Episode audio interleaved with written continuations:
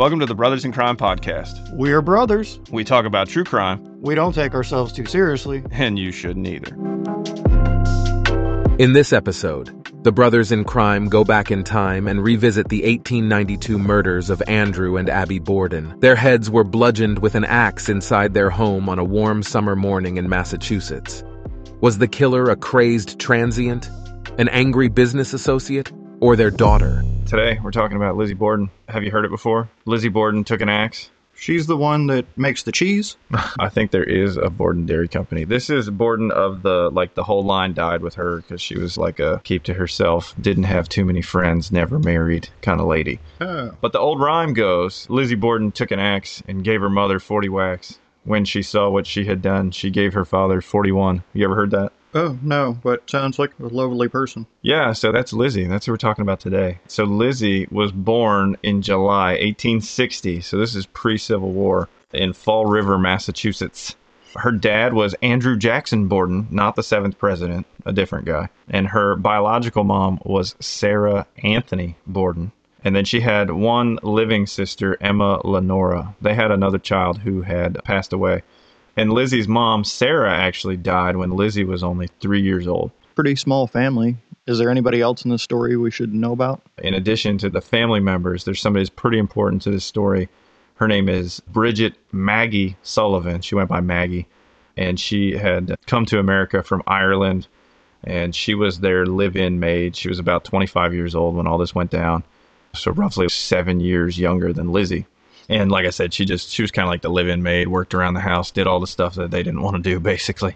And then there's also John Morse, and he's Lizzie's uncle, and this is Lizzie's biological mother's brother. So Uncle John, Lizzie's uncle, mm-hmm. and it's her biological mom's brother.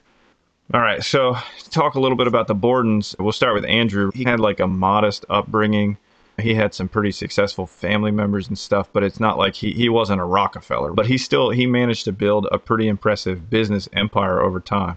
And interestingly enough, the thing that kind of propelled him into the business world was he became really well known. He made and sold caskets along with other furniture. So maybe that's a little, little foreshadowing there. Okay, so Andrew, the casketeer, and that's Lizzie's dad? Yes. Biological dad. Okay. Yep, that's Papa Borden. And so he's the casket maker. And uh, so his casket furniture business takes off. He's a pretty shrewd business guy. So he starts using some of the money he's making off that. And he becomes a successful property developer. He ends up, he's the director of a textile mill. He owns some commercial properties. And then he's the president of the Union Savings Bank and the director at the Durfee Safe and Deposit Company. So this guy has got his hand in everything. He's a pretty well-known business guy in this part of the world. At his death, which was in eighteen ninety-two, his estate was worth about three hundred thousand dollars, which might not sound so impressive, or it might, depending on how much money you have in the bank. But in today's money, that would be worth nearly ten million dollars. Damn. So he was doing all right.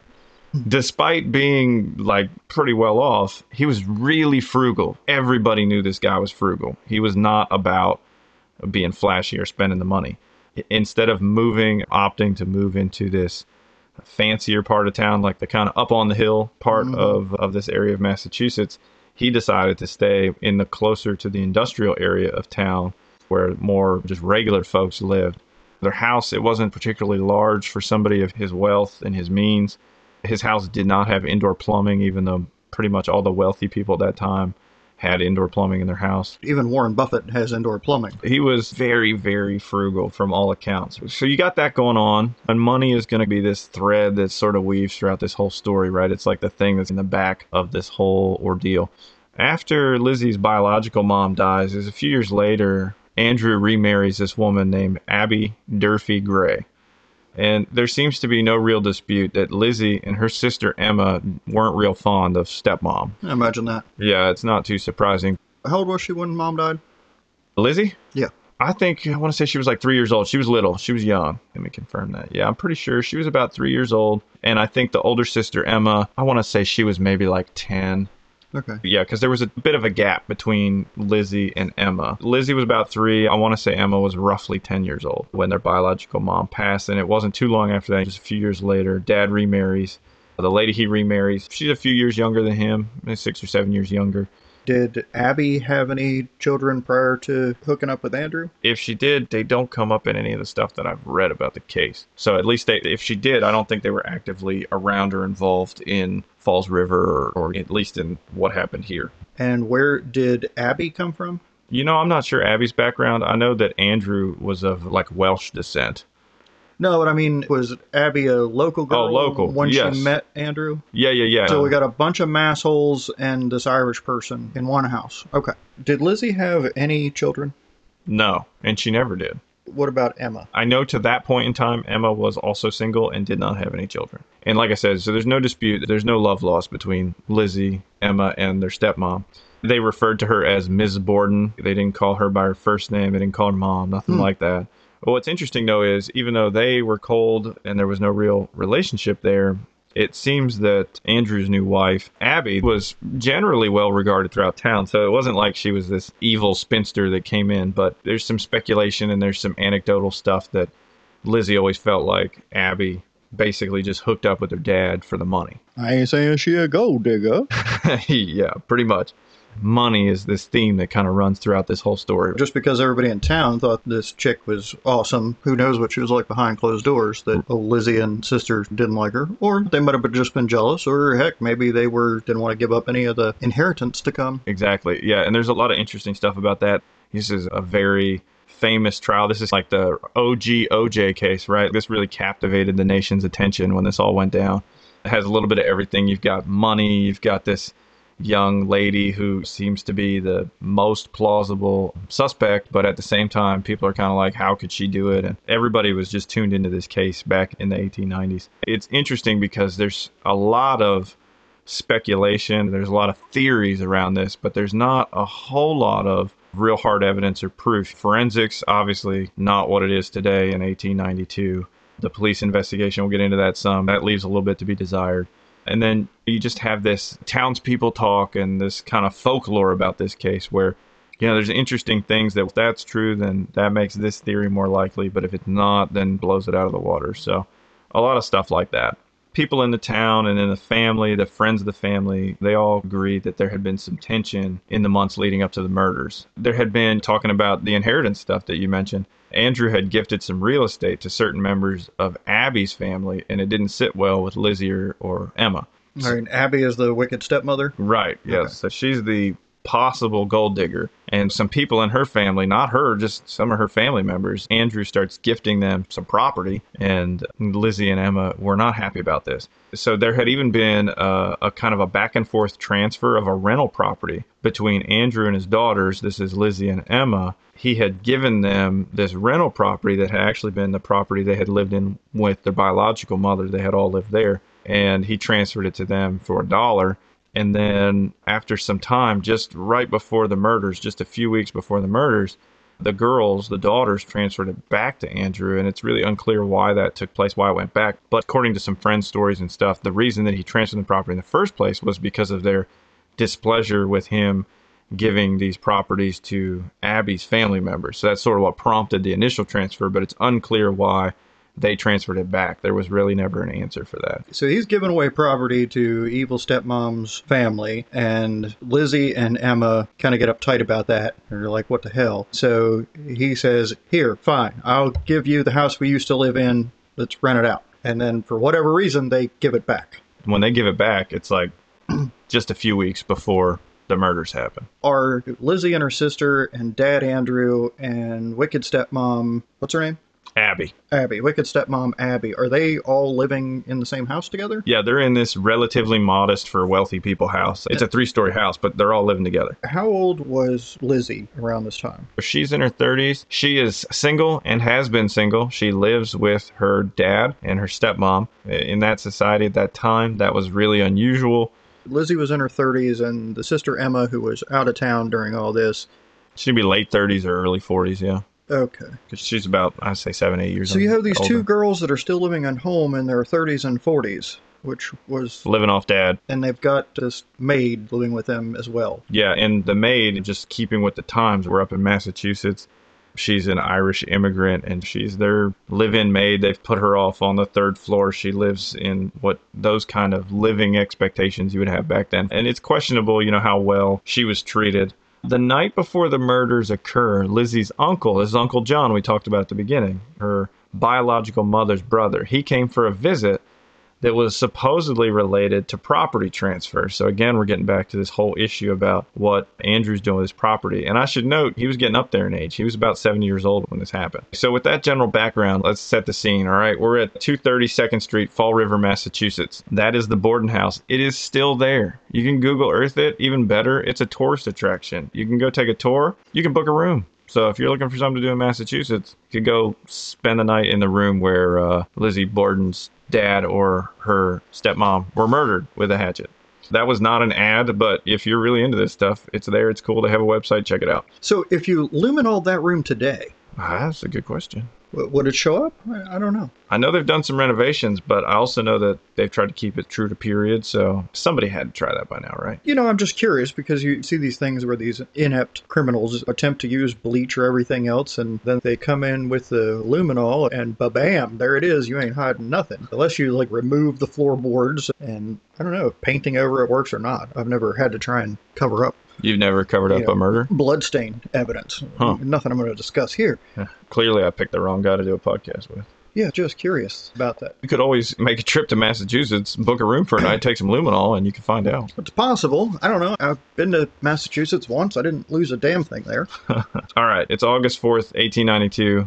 This is the day that the murders occur. It's warm. I think the high that day in Fall River was eighty-three, according to historical records. Some newspaper articles would report, or maybe not newspaper articles, but some of the like local folklore, more tabloid type things you'd see and just the general oral history accounts. You see, oh, it's the hottest day of the year. It was over one hundred degrees, all this stuff. And that comes into play later, especially as we look at Lizzie's alibi. But it wasn't the hottest day of the year. It was hot. It was eighty-three. It was August. So Uncle John, the guy who spent the night before, this is Lizzie's uncle, who was her biological mother's brother. He gets up and he leaves in the morning, just before nine o'clock. What he was doing cracked me up. It made me think of Oregon Trail. He went to go buy a pair of oxen, and he was going to visit his niece. Different times for sure. Now we're left with Andrew, Abby, Lizzie. Emma is out of town, so Emma's not in the house at this point in time. She was out of town visiting a family, I believe. So we've got the live-in maid, Maggie, and dad, stepmom, and Lizzie. Now that John has left the house, we got four people. Shortly after John leaves, Andrew goes out for his morning walk, as a seventy-year-old man would do. Now, sometime between nine a.m. and ten thirty, Abby, the stepmom, is up in the guest room, supposedly to make the bed, but there's different versions or stories for what she was doing in that room. What about the maid? Why wouldn't the maid be making the bed? This is These are great questions. So she's up in the guest room. That much we know for certain. Why she's there, who knows? Now, it's during this period that she's up in the guest room that she's murdered. The only people home at that time were Lizzie and Maggie. Maggie, at this point, was still outside washing the windows. The forensic investigation at the time that this occurred, which is limited in scope and what they could accomplish, but they could figure some things out. Somehow, they concluded that uh, Abby, that she was facing her attacker at the time she was attacked, which is interesting because the autopsy noted that there were no wounds to the front of her body. She was struck in the head with a hatchet. The first blow cut her just above the ear and caused her to fall to the floor. And when she fell to the floor, she sustained contusions on her nose and forehead from the fall. Then she was struck seventeen more times with the weapon on the back of her head. She's been hit eighteen times with what they think is a hatchet. She's very dead. They believe the first blow came from the front, but it was over the ear. The first strike was the side of the head? All the wounds, other than what they think she sustained from falling down, are right on the either side or back of her head. They thought that she faced her attacker initially. I think that there must be some other evidence there that I was unable to find that led them to believe that. But my guess is that she's facing her attacker. The attacker raises the hatchet. She turns to, to get away, and then that's when she's attacked. In the autopsy report, which I was able to find, it indicated that there were no marks of violence on the front of the body. Her autopsy was performed a week after she died. It was done just after they finished doing Andrew's autopsy. It was performed by W A Dolan, a medical examiner, and Doctor F W Draper.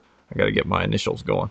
In the autopsy, they noted that there's a body of a female, very well nourished and very fleshy, sixty-four years of age.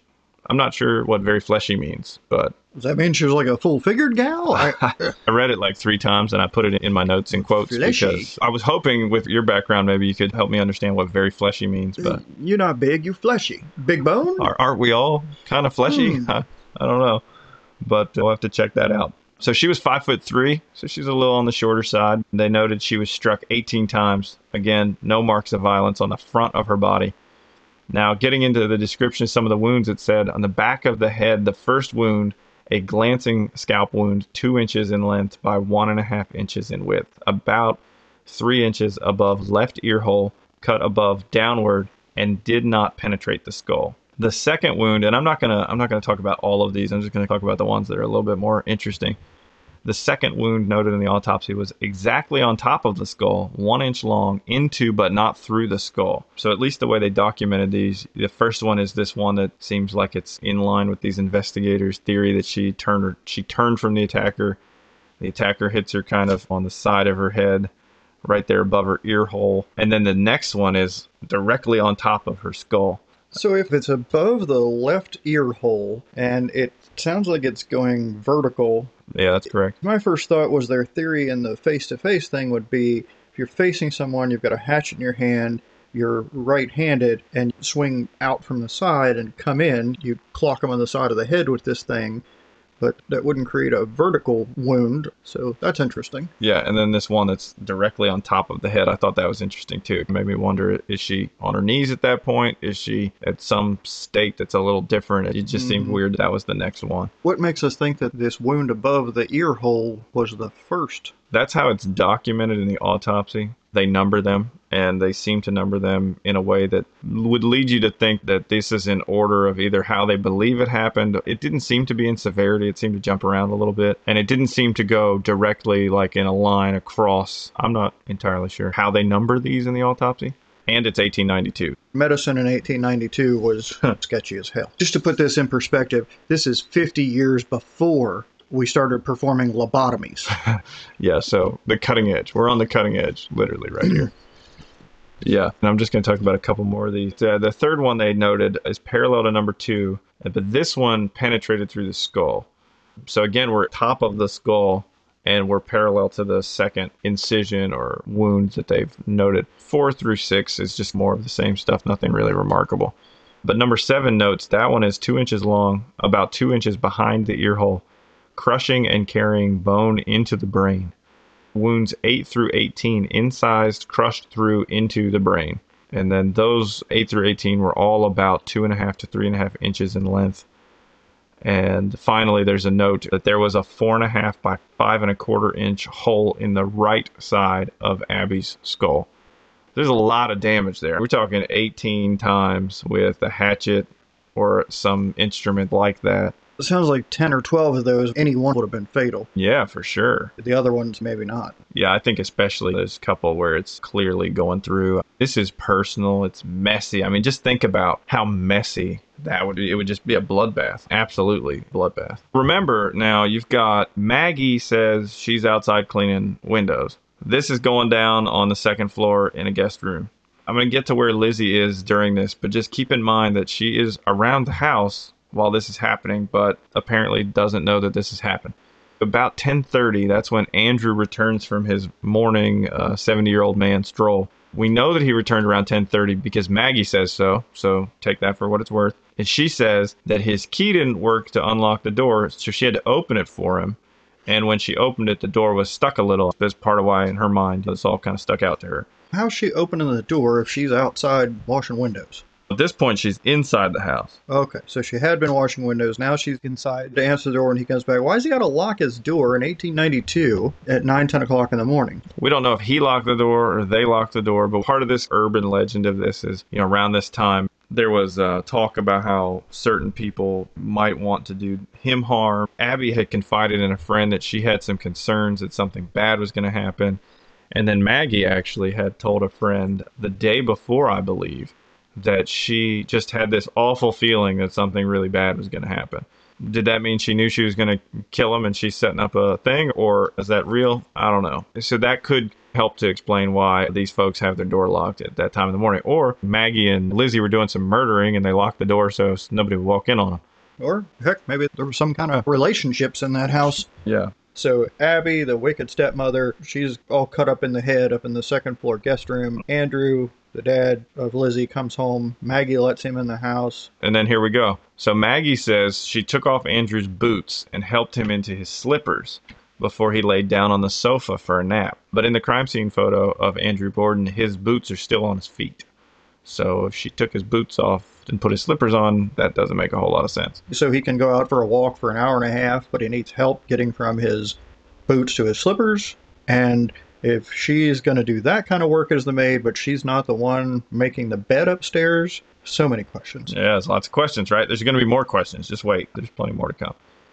Maggie supposedly tells Lizzie about a department store sale, and then she went up to the third floor where her little live-in maid quarters room was. Even though Lizzie was home for both of the murders, the alibis that she gives the investigators, they're just kind of weird. She says she didn't hear her father or her stepmother being murdered with a hatchet. We're going to get into this a little more later, but I just want to really point that out. So Lizzie's here. She's around the house. Her stepmother has been murdered. You've got a body hitting the floor in the guest room because it's upstairs on the second floor, and her body is found face down on the floor, and then she's been whacked with a hatchet several more times after that. So this wouldn't have been quiet. One of the things that Maggie says at one point is she hears Lizzie laughing from the second floor shortly before Andrew comes home, which the investigators point out, if she would have been on the second floor and awake at all, she would have had to have seen the dead stepmom. The investigators said that if you went to the top of the stairs at all, there's no way you couldn't see her dead body there. Now, just before eleven ten that morning, from the main floor, Lizzie yelled, "Maggie, come quick. Father's dead. Somebody came in and killed him." Who says that? Whose story is that? That's what Maggie says Lizzie yelled.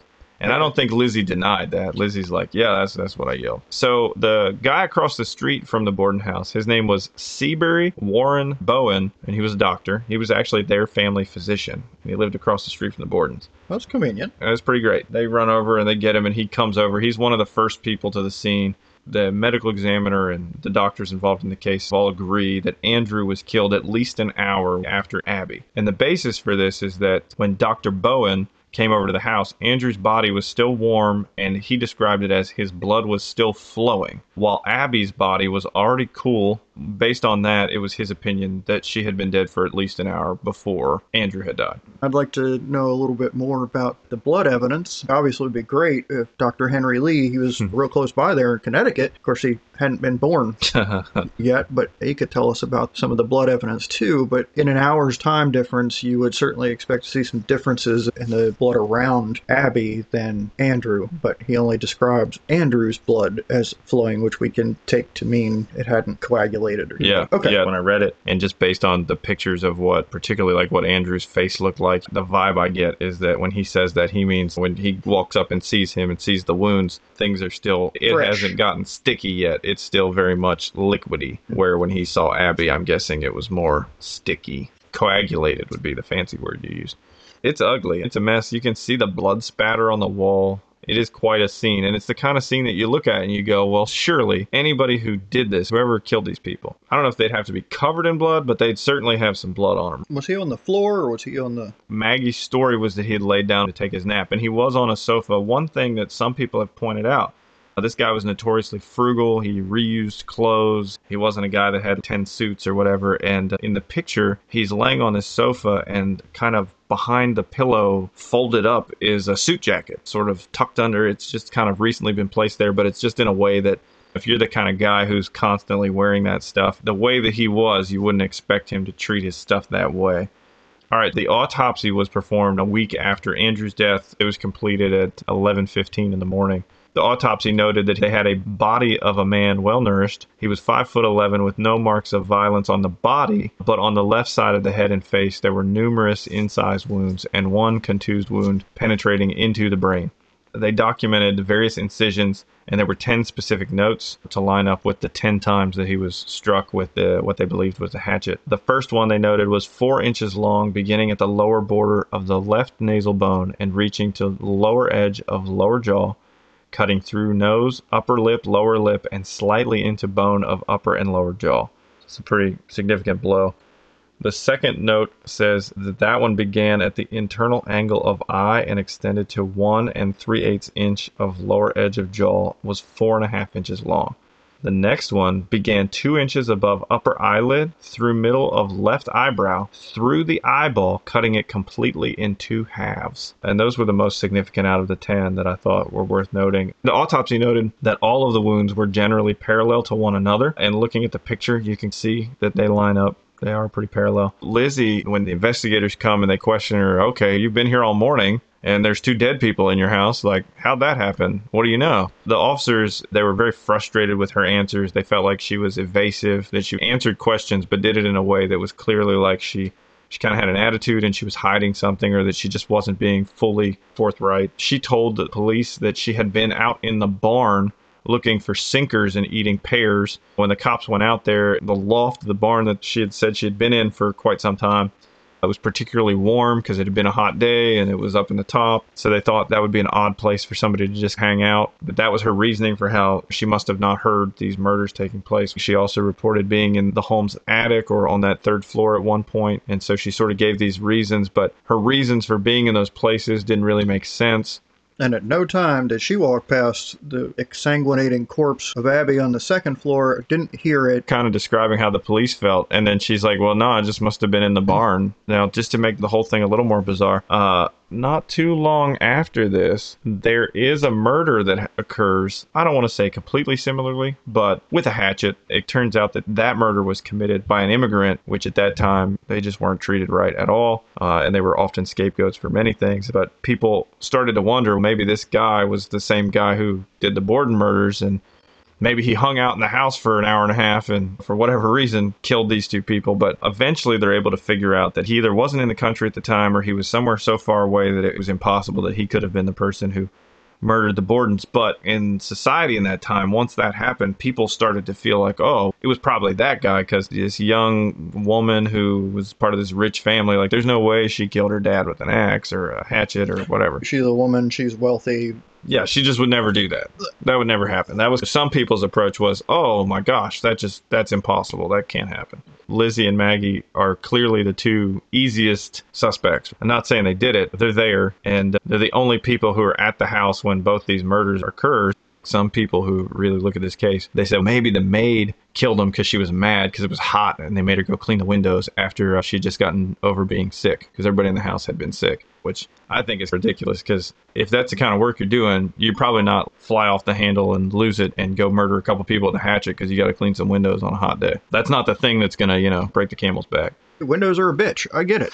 Maids, I, I don't want to be a maid. So it's eighty-three. Was that the temperature at ten o'clock in the morning? That was the high for the day. Yeah, so it's not eighty-three at ten o'clock. It was probably a decent weather to be outside doing windows, quite honestly. It probably wasn't awful. If eighty-three is what it gets to at four or five in the afternoon, it's probably seventy. And so it's probably decent weather to be outside, but okay. So in addition to kind of the folklore around this case with Maggie, there's tons of it with Lizzie too.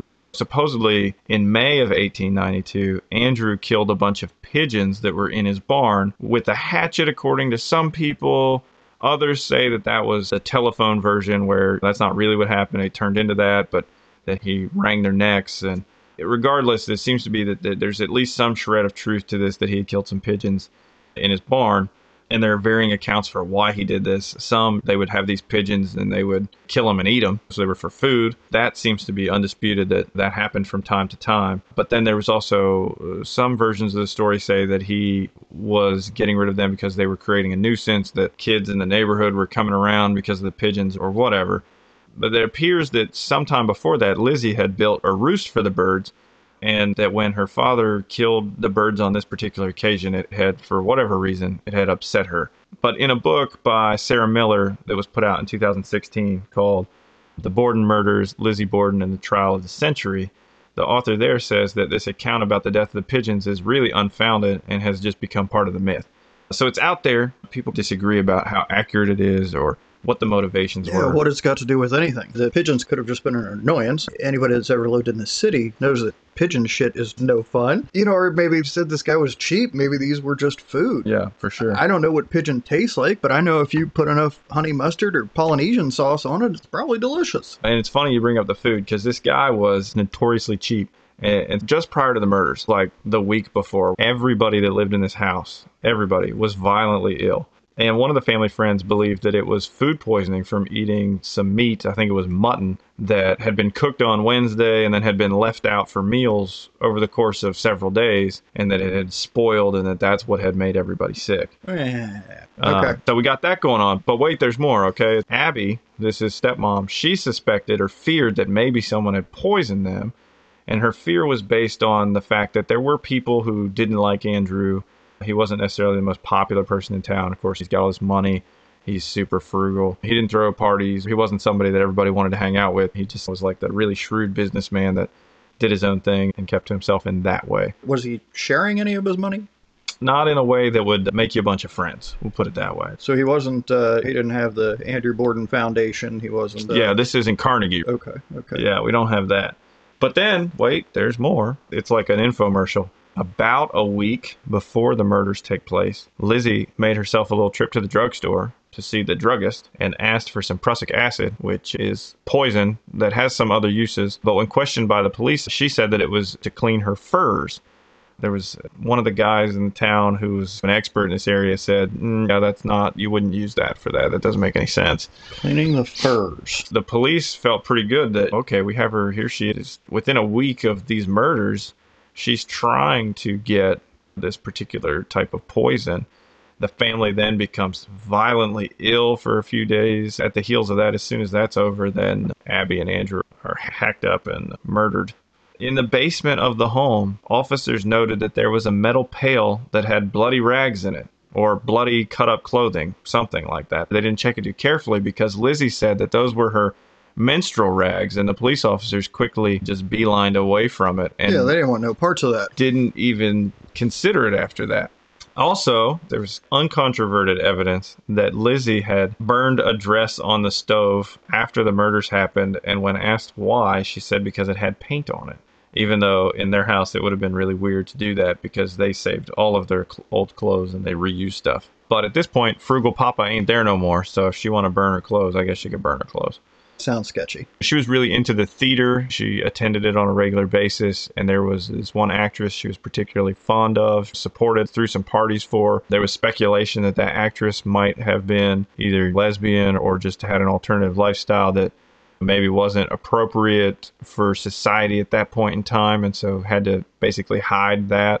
And so there was a lot of speculation that maybe that was what was going on with Lizzie too, that maybe that played into this as well, that there was a lack of acceptance that created some of the issues that made the weird family dynamic. There's a lot of money on the line. There's a lot of family dynamics. Some people hypothesize that Andrew favored Lizzie in a way that's highly inappropriate and illegal.